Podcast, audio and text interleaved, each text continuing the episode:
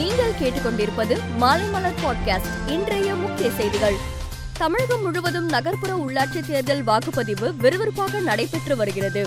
சென்னையில் சுமார் ஐந்து லட்சம் இளைஞர்கள் முதல் தடவையாக வாக்களிக்க தகுதி பெற்றிருந்தனர். அவர்கள் அதிக அளவில் ஆர்வமுடன் வந்து வாக்களித்ததை காண முடிந்தது. வாக்காளர்கள் அனைவரும் தவறாமல் ஜனநாயக கடமையை ஆற்ற வேண்டும் என்று தேனாம்பேட்டையில் வாக்களித்த பிறகு முதலமைச்சர் மு க ஸ்டாலின் வேண்டுகோள் விடுத்துள்ளார். கொரோனா வழிகாட்டு நெறிமுறைகளை பின்பற்றி மாஸ்க் அணிந்து மக்கள் வாக்களிக்குமாறு தெலுங்கானா ஆளுநர் தமிழிசை சவுந்தரராஜன் வேண்டுகோள் விடுத்துள்ளார். யார் ஜெயிக்க வேண்டும் என்று மட்டும் பார்க்கக்கூடாது. யார் ஜெயித்தால் நல்லது செய்வார்கள் என்றும் பார்த்து வாக்களிக்க வேண்டும் என்று பாஜக நிர்வாகியான நடிகை குஷ்பு மந்தைவழியில் உள்ள வாக்குச்சாவடியில் வாக்களித்த பிறகு கூறினார். நடிகர் விஜய் சென்னை நீலாங்கரை வேல்ஸ் பள்ளியில் அமைந்துள்ள வாக்குச்சாவடியில் வாக்களித்தார்.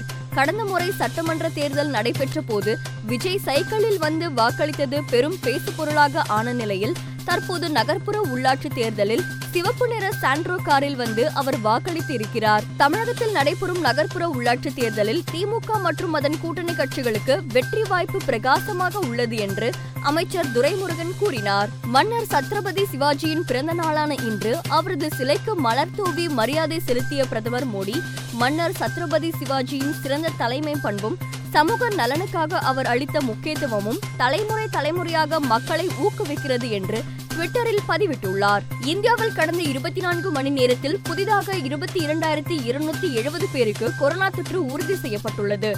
கொரோனா பாதிப்பால் நாடு முழுவதும் நேற்று முன்னூத்தி இருபத்தி ஐந்து பேர் உயிரிழந்தனர். கொரோனா பாதிப்பில் இருந்து இதுவரை குணமடைந்தோரின் மொத்த எண்ணிக்கை நான்கு கோடியே இருபது லட்சத்தி முப்பத்தி ஏழாயிரத்தி ஐநூத்தி முப்பத்தி ஆறாக அதிகரித்துள்ளது. ஹிஜாப் அணிந்து கல்லூரிக்கு வரக்கூடாது என கல்லூரி நிர்வாகம் அறிவுறுத்தியதால் அதற்கு எதிர்ப்பு தெரிவித்து பேராசிரியர் ராஜினாமா செய்துள்ள சம்பவம் கர்நாடகாவில் பரபரப்பை ஏற்படுத்தியுள்ளது. பிரேசிலில் வெள்ளம் நிலச்சரிவில் சிக்கி பலியானவர்களின் எண்ணிக்கை நூத்தி முப்பதாக உயர்ந்துள்ளது.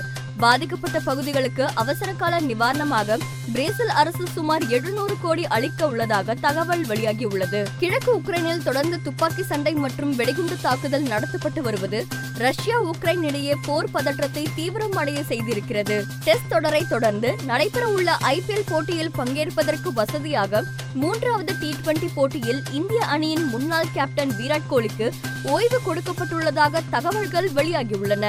மேலும் செய்திகளுக்கு மாலைமலர் டாட் காமை பாருங்கள்.